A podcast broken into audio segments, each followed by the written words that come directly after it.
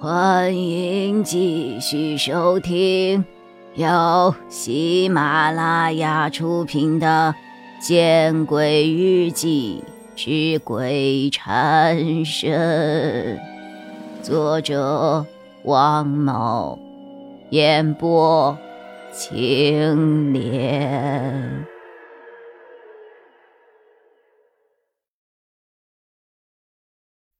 教育的悲哀。还是人性的泯灭。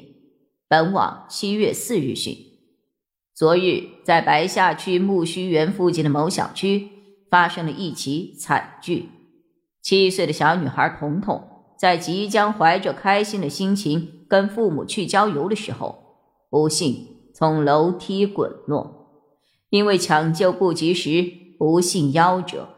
而本应率先发现孩子出事的父母，却在临出发前。在屋内争吵，从而忽略了彤彤从楼梯上滚下的声音。据知情人透露，这一对小两口几乎是天天吵架，忽略彤彤也不是一两次了。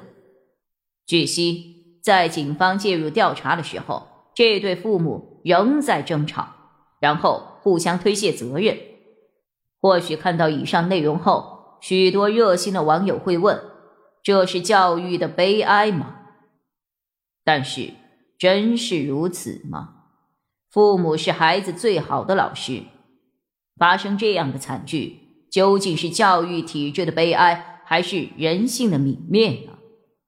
本该无邪成长的孩子，成为了父母关系破裂的牺牲品，这一点值得我们所有人深思啊！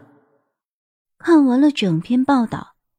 我的脑海不由得浮现了一个画面：一对年轻的夫妻在无休止的争吵，小女孩则在旁边露出了惊恐的表情，甚至躲在被窝里默默的哭泣。于是，小女孩大胆的做出了一个决定，决定邀请父母和自己一起去公园散心。看到父母不再争吵，小女孩很开心的穿上了自己喜欢的衣服。然而，在出发前，父母再次的吵了起来。我回过神来的时候，王凯已经发了好几条的信息了。你怎么想啊？喂，怎么想？在想什么呀？魏蓉蓉，你没事吧？我笑了笑，手指在键盘上敲动着。我见到的就是他，他当时。已经死了四天了，我知道，但是我想知道你怎么想啊？我想帮他，但是不知道该怎么做。我鼓起勇气回复王凯。此时的我对于小女孩的同情，远远的胜过了对她的恐惧。你想好了？王凯露出了意外的表情。嗯，我想好了。我点了点头。十二点以后，他过头七。如果你真想帮他，就做一顿饭，然后带些纸钱去他家。我一下愣了，我下意识的有些害怕，但是想起小女孩的遭遇，我还是说：“啊，好，我知道了。这么晚，我到哪里去弄食材呀？而且我这里也没有纸钱呢，打火机什么的也没有，非要晚上吗？”最好是头七这一天，这一天死者还魂。他如果有什么心愿未了，或者有什么心结，今天解决是最好的。不然以后阴差不收，成了孤魂野鬼，那就更可怜了。再说了，哎，我师傅不是给了你一包饼干吗？你还没吃吧？饼干袋子里有我给你留下的一些纸钱呢，还有一包火柴。你把一袋子都送过去，饼干给那个小女孩供上，然后把纸钱烧给她，跟她说说你心里的真实想法和感受。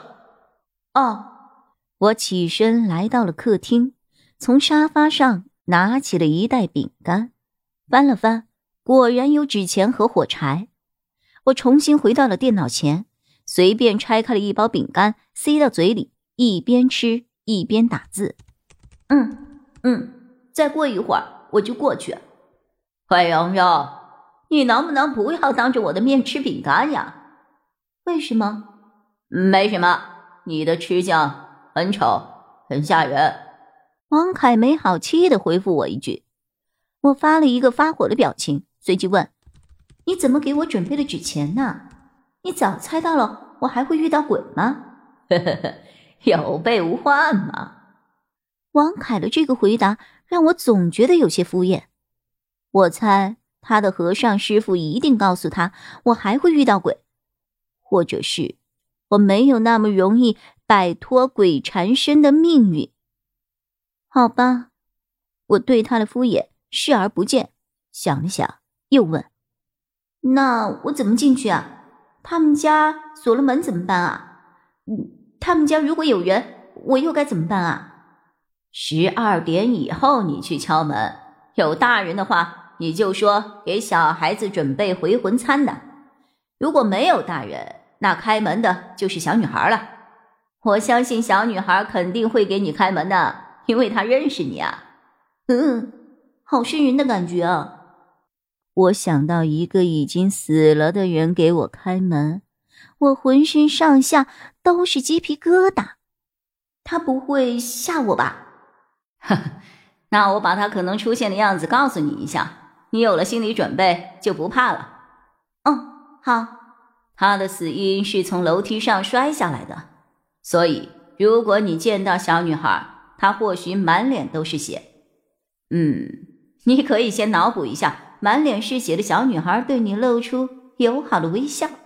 我看到王凯发来的文字，脑海中出现满脸是血的小女孩抬起头来对我笑的模样，我浑身冷汗直冒。其次呢，她显然很喜欢红色的连衣裙、白色的长筒袜、红色的皮鞋那身儿。所以你再看到他的时候，他可能还穿这一身儿。嗯，最后呢，像这样夭折的孩子都会有一个很喜欢的玩具，他会把那个玩具一直拿着的。哦，对了，或许因为心结没有打开，他会经常哭。听到王凯以上的话，我脑海中不自觉的出现了一个场景：我站在二楼敲门，敲了半天。门没有开，就在我转身要走的时候，门开了，然后一个身穿着红色连衣裙、红色皮鞋、白色长筒袜的小女孩站在门口，缓缓的抬起头，露出满脸是血的模样，看着我，露出狰狞的笑，然后。嘴巴直咧到耳朵根。